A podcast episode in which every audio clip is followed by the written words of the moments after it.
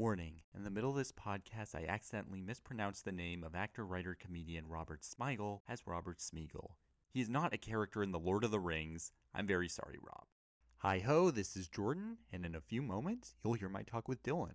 We're going to go over Pets dot com, the short-lived e-commerce site that collapsed in the dot-com bubble of the early two thousands. The dot-com bubble was always explained to me as a time when investors were going crazy over anything with dot-com in its name, even if the company had no long-term value. Pets dot com is the epitome of this craze. The company sold its pet food and pet supplies below their actual cost, they made no profit, and clearly spent too much money on advertising. It's the ads, or specifically Pets dot com's mascot, that influenced me to do an episode on this topic. Pets dot com had this sock puppet mascot that for a brief time was everywhere you looked. My whole growing up, I saw pictures and vintage ads featuring this sock puppet dog who had a googly eye on the left and a button one on the right, and used his tiny microphone to talk to pets and unsuspecting people. His catchphrase was, Pets dot com, because pets can't drive. I'm a professional happy puppet thing, and it's my job to make animals happy. Pets dot com, because pets can't drive. It wasn't until I did some research that I learned what this sock puppet was actually advertising and why its company would fold. I hope you're hungry for some twenty-first century era nostalgia, because I'm about to deliver your year two thousand fix.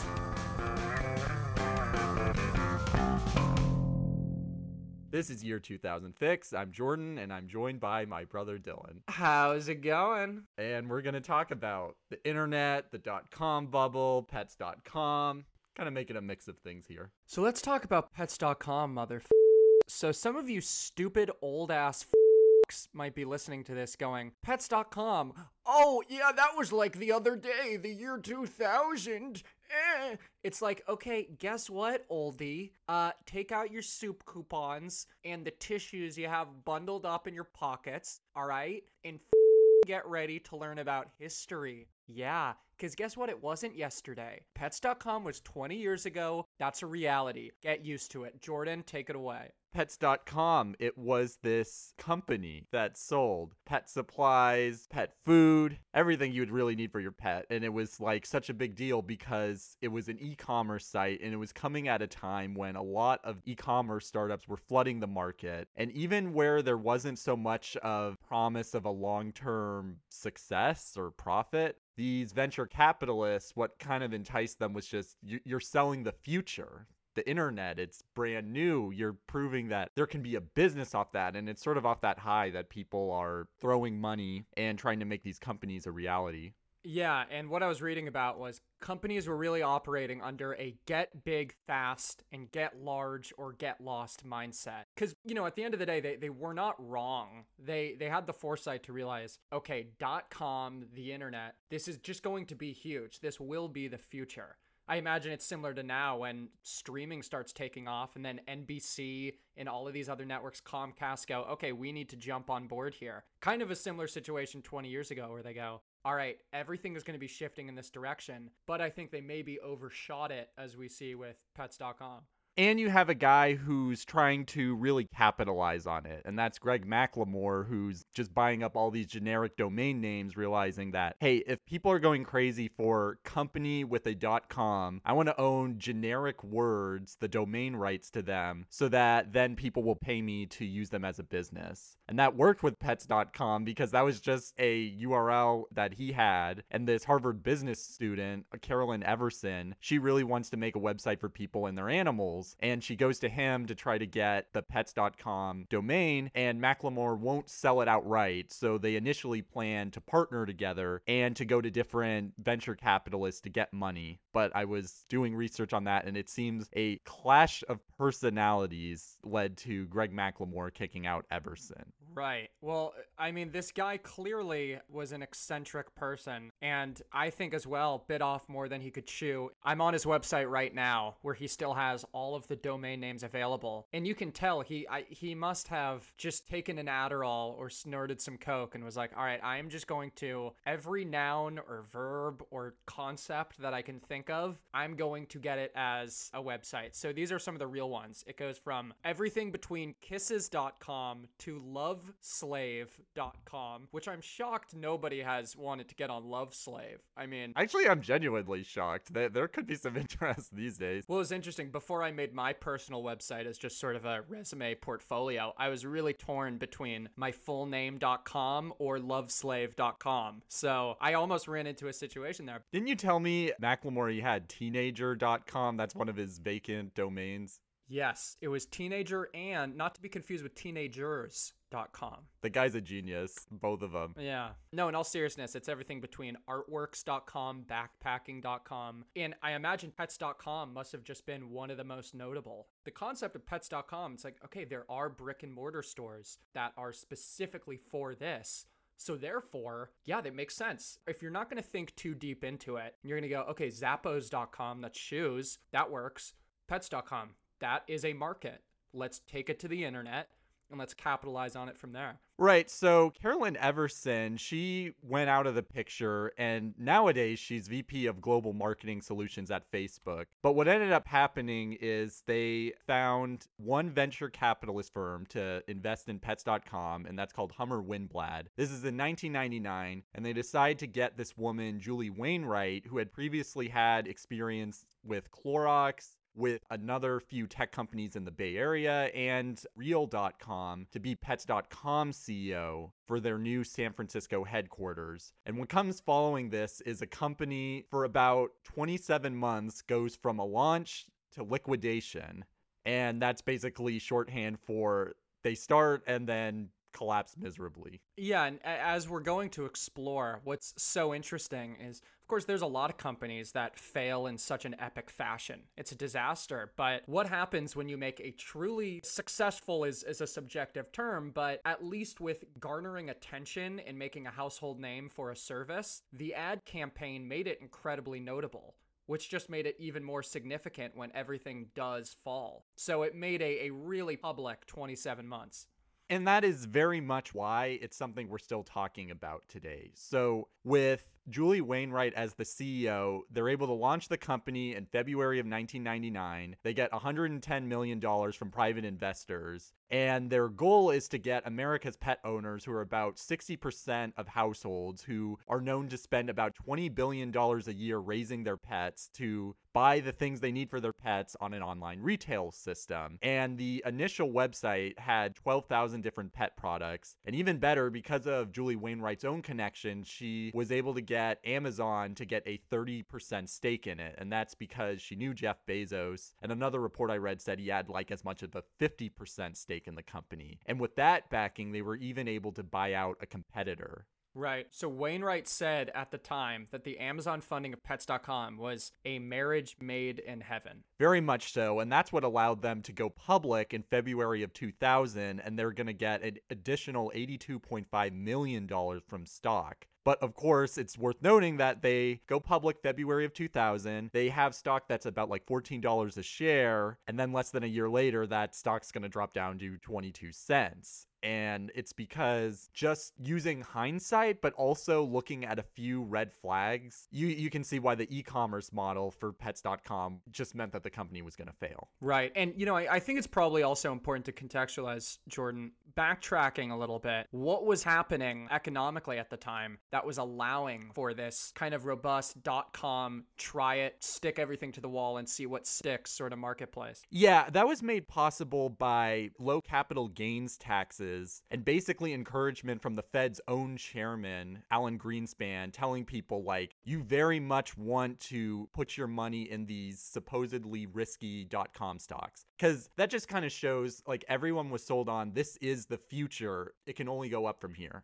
Yeah. So uh, going into this, it was between nineteen ninety-five and two thousand, the NASDAQ Composite Stock Market Index rose four hundred percent. And that is directly attributed just to the amount of momentum that was existing of, okay, dot-coms, this is going to be the future of selling things. And, you know, this is the next huge marketplace. But here's why they were wrong. From a customer point of view, you get Pets dot com, and it sounds great because all the pet food, pet toys, pet treatments, you get it shipped to your home. You don't have to leave the house, and even better, shipping is free. They're selling these products below cost. It seems like this really is the future, but the company is going to lose money on every single sale because all these products are very expensive to ship, and they don't have a long-term strategy for efficient shipping or for convincing their customers to pay more money in the future. Yeah, so just imagine the shipping costs on a fifty pound bag of dog food when they've said, okay, we're going to cover that, don't worry, which they really had to.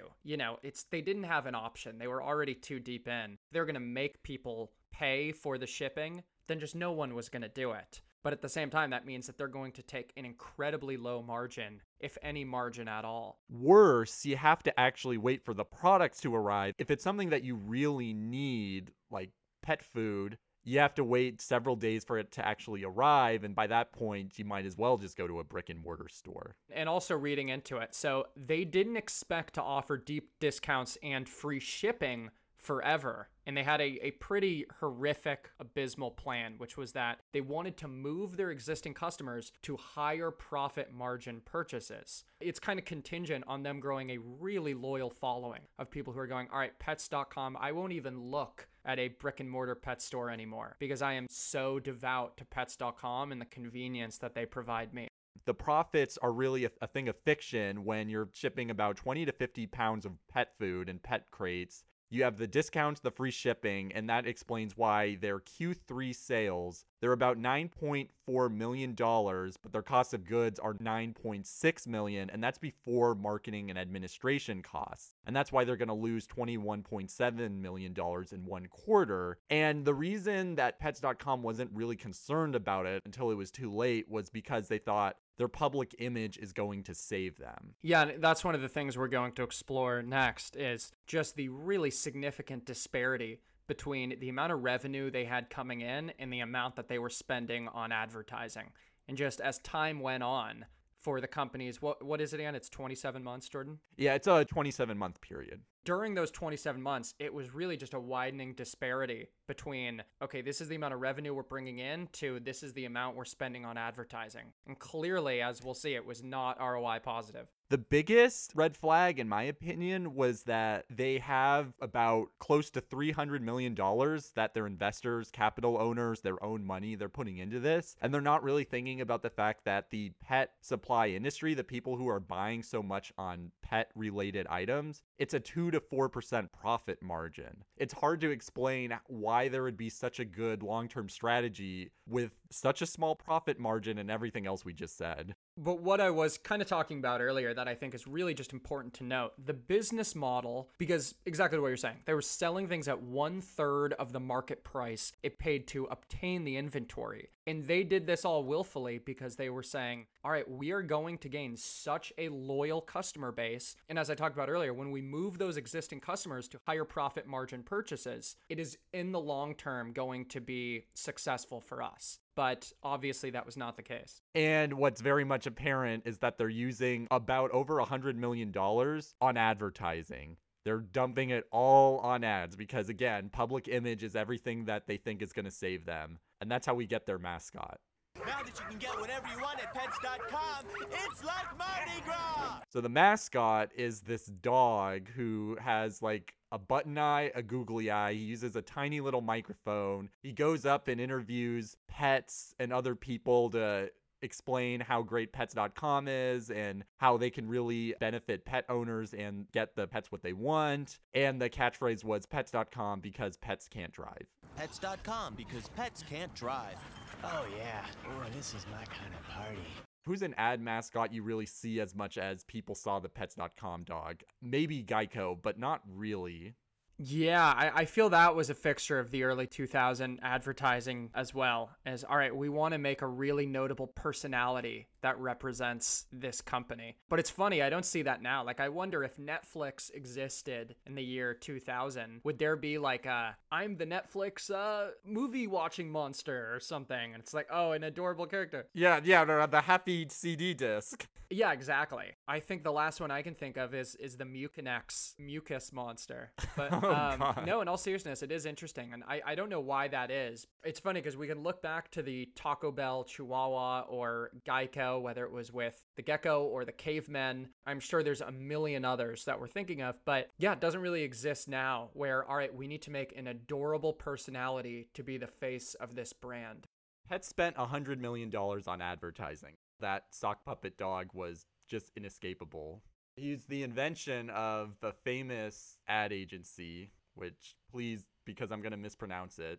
T B W A Shiat Day. And they made the Apple nineteen eighty-four ad, very notable ad agency. Even today, I think they're still one of the most notable ad agencies. I think it really sticks out with the Taco Bell Chihuahua dog because they're like, all right, well, I guess this is our forte. If we make like a cute, lovable character that can be merchandised and people really kind of grow some affection for, that's what works. And you can tell it was probably the same exact creatives who did that, that then were like, all right, well, pets dot com, of course, it has to be an adorable animal. And it worked, you know, and I think that's one thing you're going to talk about is as well as they could have done, they clearly succeeded. Right. In this company, they proved they have a thing for spunky dogs that tell it like it is and give you the company's vision and like a short digestible T V spot. And they really sold the world on pets dot com and its model of online supplies for your pets with their February two thousand Super Bowl ad,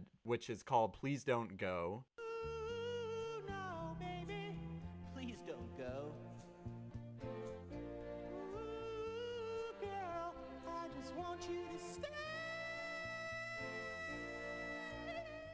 Yeah, so on January thirtieth, two thousand, almost twenty percent, so that's twelve ads of the sixty-one ads for that year's Super Bowl were purchased by dot coms. So that was the stage that most of these were going into. I don't know how many of those are still around, but I one of the big things we end up learning is how a lot of these did not fall. Some, you know, really emerge from the ashes and are still successful today. They really were not accounting for, there's a thing in advertising called the AIDA model, which is awareness, interest, desire, action.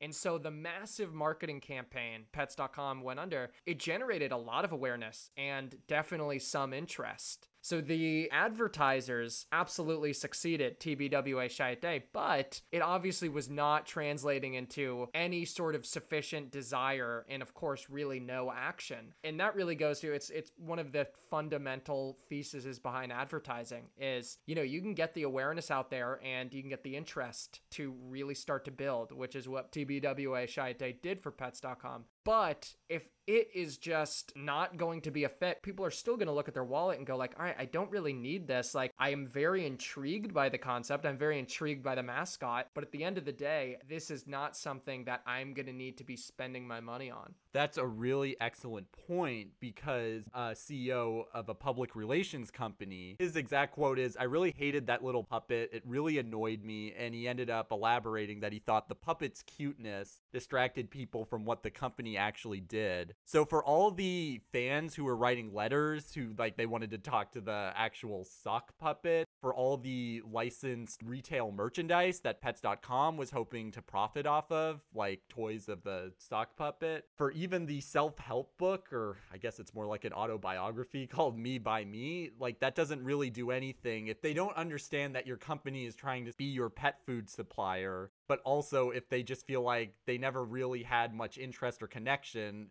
especially if they're just being distracted by like flashy ads. Yeah. Uh, to me, how, how I envision it in my brain is like when you're testing Wi-Fi for a new device and it's going through, okay, connected here, it connected here, but then there's an X somewhere. So it's not going to be pushed all the way through. And really with this, like say, for example, if this was the ad campaign for something that made sense that people wanted in the year two thousand, say it was the ad campaign, I, I guess it wouldn't fully make sense given the Please Don't Go, but the cute sock puppet and it's like brick and mortar pet stores. I'm sure it really would have been wildly successful because because it garnered interest. They found a mascot that people are going to absolutely adore. But you can follow the logic of what happens in a consumer's brain when they're going, okay, this is great. I love the ads. And okay, it's an interesting concept. but love of the ads and love of the mascot is never going to outweigh just what is most convenient and sensible for them. And they're going to go, all right, I don't need to go through the internet, which is something we'll obviously talk about soon, about why that is just not really a, a smart idea in the year two thousand, that people are like, all right, God, I guess I'll go and change my entire way of purchasing things. So I don't know. It's it's interesting. But at the end of the day, T B W A Chi at Day succeeded in their goal that the most that they could. Absolutely. And before we move on, just about the aftermath and the downfall of the company, I just thought a funny fact about this sock puppet dog was that the company sued Conan O'Brien's people, specifically the head writer Robert Smigel, because he insulted the dog for being too similar to his own creation, which I'm sure many people listening are familiar with, Triumph the Insult Comic Dog. The dog, admittedly, it's a similar model. It's a puppet dog who goes up to unsuspecting people and uses a microphone to say things to them. And I think people who are familiar with Triumph, they would say, obviously, there's a difference between what Triumph says to people and other animals versus the sock puppet trying to get people's interest in Pets dot com. But the result was a lawsuit of twenty million dollars for libel. It got this really funny reaction from Conan O'Brien. Triumph is being sued by Pets dot com and their corporate symbol, the Pets dot com sock puppet. A while ago, Triumph accused the Pets dot com puppet of ripping him off. And this made the Pets dot com puppet angry, apparently, and he sued Triumph. I'm not kidding, this really happened. And ultimately, it leads to the lawsuit just being dismissed. February of two thousand one, but that's like three months after the company is officially over. Yeah, which again, it's one of those things I think is just so funny that I don't know if this was the ad agency, T B W A Chi at Day, where they're like, all right, how do we acknowledge? I think they saw, you know, obviously that was a day and age unlike now where everyone is watching television. They're not consuming media through, you know, a Netflix or a YouTube. So something like Triumph the Insult Comic Dog, I imagine was just huge and a household name and water cooler talk. And it's like, okay, how do you acknowledge the parallels between this fictional character and the fictional character that's advertising Pets dot com? I think there could have been many funny approaches like, oh, let's go on the show and let's pretend, oh, he's the sibling or ah, something silly like that. But no, I think instead their approach was like, all right, he's going to sue for libel in his name, like kind of create an arc for this adored mascot. It's especially so because he wouldn't be around for much longer. Yeah, it's like, okay, now we need to make him, give him like a Charlie Sheen style, everything starts turning bad, or like Elon Musk, where it's like, oh wow, all these weird things he's doing is starting to become unearthed, like suing somebody else in a really dubious lawsuit, like that's interesting, which I, I don't know what their goal was there. And again, I, I part of me wonders if this was crafted by the ad agency, but just talk about a really stupid response to acknowledging the parallels between the two characters. I wonder if it was kind of like an unconscious bias, because like late night shows, they were obviously on like at nearly midnight and you didn't have like YouTube or an easy way to rewatch them. I guess you'd have like a V C R, V H S tape recording possibly. And so the result is it's like, I wonder if like someone at that ad agency, like they had seen Triumph and then like kind of didn't really remember that. And then they're like thinking of like a dog with the same sock puppet, like puppet model. And by the way, the actor who played the Pets dot com mascot, Michael Ian Black, he said it was really painful for him to use his hand as the sock puppet. And I mean, I think if you like just rewatch any of those commercials, it, it's pretty easy to see why. Yeah, and you know, looking through, it seems like he kind of wants to start distancing himself from this. He doesn't want to be known as the Pets dot com guy, where looking through trying to find interviews of him talking about his experience doing that. I think the last one I found was like a local newspaper in like Oklahoma where he was touring there. And so they were asking him a few questions and they bring up Pets dot com. And it should say something that I think his answer was just so insignificant that it wasn't even worth putting down in my notes page, because he's probably just memorized a line of like, all right, this is how I just dance around Pets dot com and I don't have to talk about it anymore, because it was this weird thing that probably at the time, I'd imagine it was his healthiest paycheck. I mean, you're a comedian when everything is around commercials, probably made good money. Yeah, it's like, come on, I just needed to pay the bills. I'm not responsible for the financial news. Yeah, exactly. But then he's just going to be labeled that. So it's it's interesting.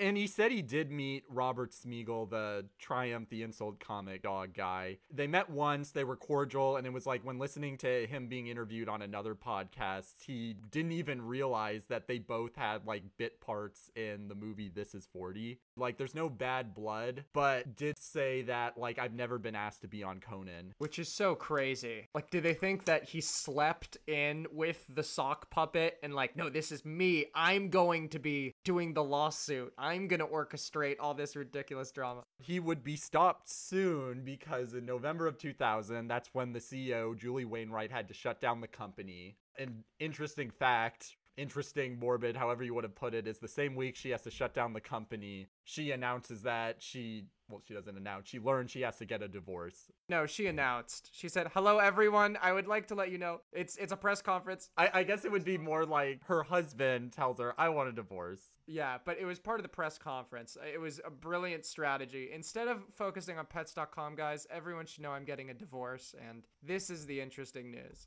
And hopefully that distracts from the fact that, like, she's getting a one hundred sixty-five thousand dollars bonus as she lays off hundreds of her staff and tries moving them and then shuts down all their retail operations and then has to deal with Amazon, like, accounting for the loss was like the phrase I saw when researching this. And uh, eventually they had to like sell their U R L to PetSmart. Yeah, and so three hundred people lost their jobs. But also, I mean, they probably saw the writing on the wall going like, all right, wow, this was a stupid business model, shipping fifty dollar bags of dog food and saying, we're going to cover the shipping. That's number one. And, you know, I guess that's one thing we can now dive into a little bit more of just why this failed as miserably as it did. And and one of the things I was mentioning to Jordan earlier, only a couple hundred million people were online, and by two thousand, around one percent of all retail was e-commerce compared to ten percent today, which is crazy. I mean, ten percent even is a pretty small number. But, you know, I, I can't imagine people having the faith to go on the internet to some website and put in their information. There's no PayPal. There's no V P N. There's, you know, the, the things that we now look for, or even like, hey, I'm going to Google this website and find a bunch of people talking about it somewhere. There's probably websites devoted to, okay, what is trustworthy, what is not. But no, none of these things were accounted for. And if in buying this podcast microphone that I'm talking on right now, it was on a website that was not Amazon, which made me go, oh shit, I need to do thorough research to see if I'm going to get ripped off, any of these other things. If I have that skepticism now in twenty twenty, then I cannot imagine in the year two thousand how quick were people to put in their credit card and buy things online when there are brick and mortar stores right down the street. I'm surprised none of that really came up in the market research. And market research is an area that, in hindsight, it's easy to say that the company really didn't do a good job of conducting. But you'd think with like the internet and them getting all this investment on, we are the future, we are the internet, we have .com in our name, that they'd be able to prove that nobody would be scared to go online and make orders from a company they haven't heard of and give their personal information, et cetera, et cetera. Right. And so my research was saying no independent market research preceded the launch of pets dot com to test its basic viability and sustainability in the marketplace. I don't know if that's totally true, but again, I mean, it, you kind of feel like it has to, where say, for example, if somebody is just shooting you out, like this is, this is a year two thousand boardroom meeting, there's Coke everywhere, everyone has bulky cell phones, and they're going, all right, we're just and gonna... everyone's being in- interrupted by their A O L A M messenger. Yeah, I just imagine the dial-up sound in the background all the time. But they're just going off like, okay, I'm going to name this noun, and you're going to tell me if it's going to work. Shoes dot com, yeah, of course. Uh, uh, I don't know. Uh, piano dot com, yeah, of course, you can do piano stuff. .com, everyone's doing .com. Pets dot com, yeah, absolutely. It It sounds like it would be something that would work, but of course, when you dive into it, just...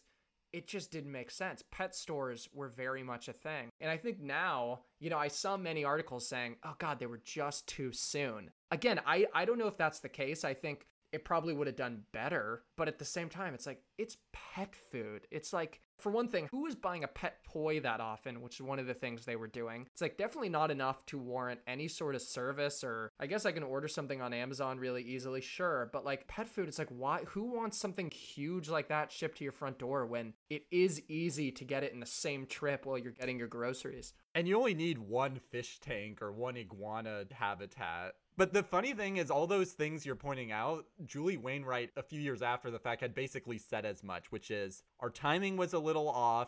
The biggest problem was there weren't enough people actually using the internet because, and this is a concept I actually have to remember, oh yeah, this was totally how things were. We didn't have internet everywhere we walked. It was in one place. You had to have a computer, and that computer better have internet. And she said there was no cloud computing, so they were relying solely on their I T staff. So that was a problem in addition to all the other factors that led to their demise, such as not selling their products for the right price or offering too many discounts or just having like a flimsy e-commerce shipping model. And that's something that sites like Chewy and even physical brick and mortar stores like Petco, like they managed to find a way to make it work. So it's not that their idea of an online store for a specific type of products were the reason for failure, but just kind of like the specific day and time that they came up with the ideas.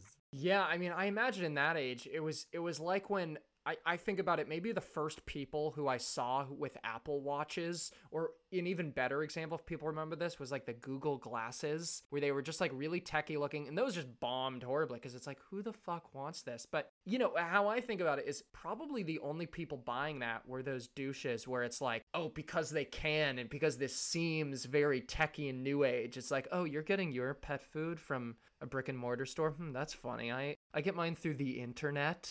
Yeah.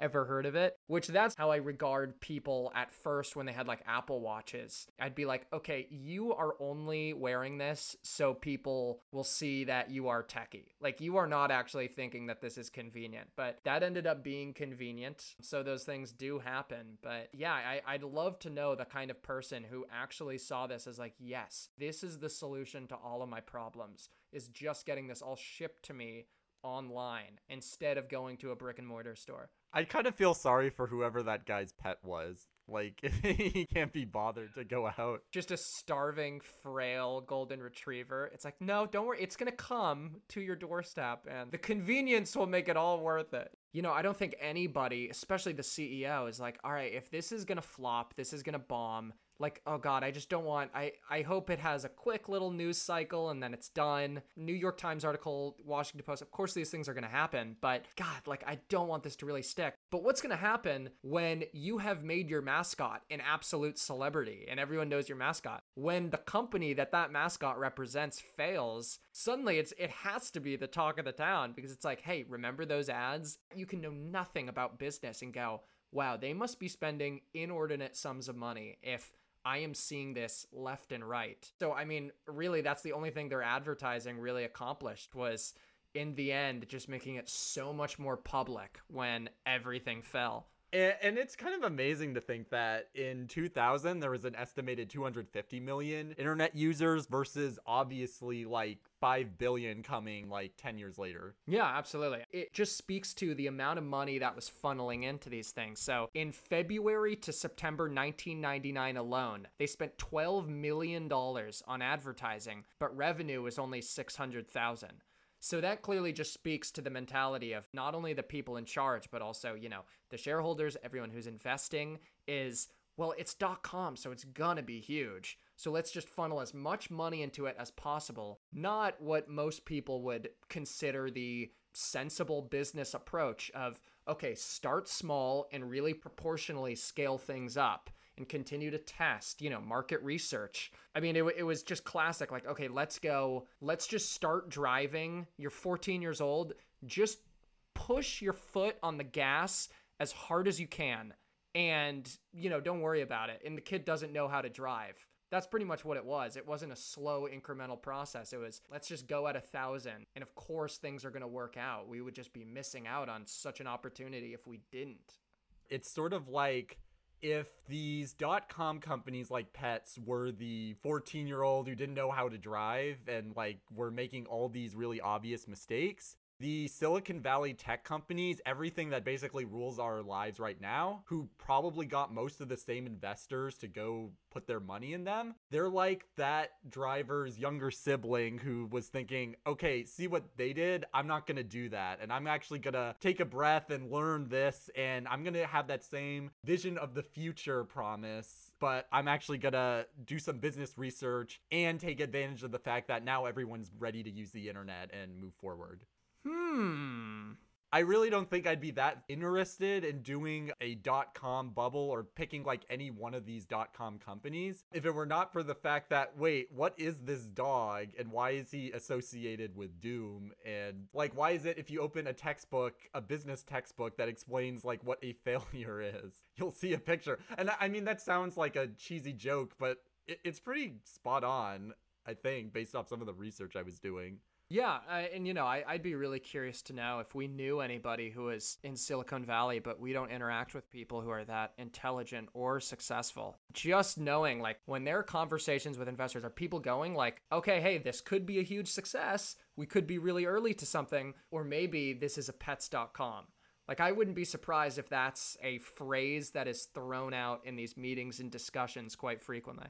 And on an ending note, I'd like to just point out the where were they now of the sock puppet. When the company folded, they were really thinking about how are we gonna sell off our assets? Like, we wanna respect the value, we're figuring out what to do with it. They sold it to Bar None Incorporated, so there were a few ads with the same pets dot com sock puppet that now advertise subprime auto loads. Who says pets can't drive? Everyone deserves a second chance, bar none. Call now. So really, he was just jumping from one disaster to the next. Yeah, I, the, the sock puppet really was foreshadowing what the next disaster was going to be. But we were just too blind to see it. Indeed. pets dot com delivers food, treats, and toys.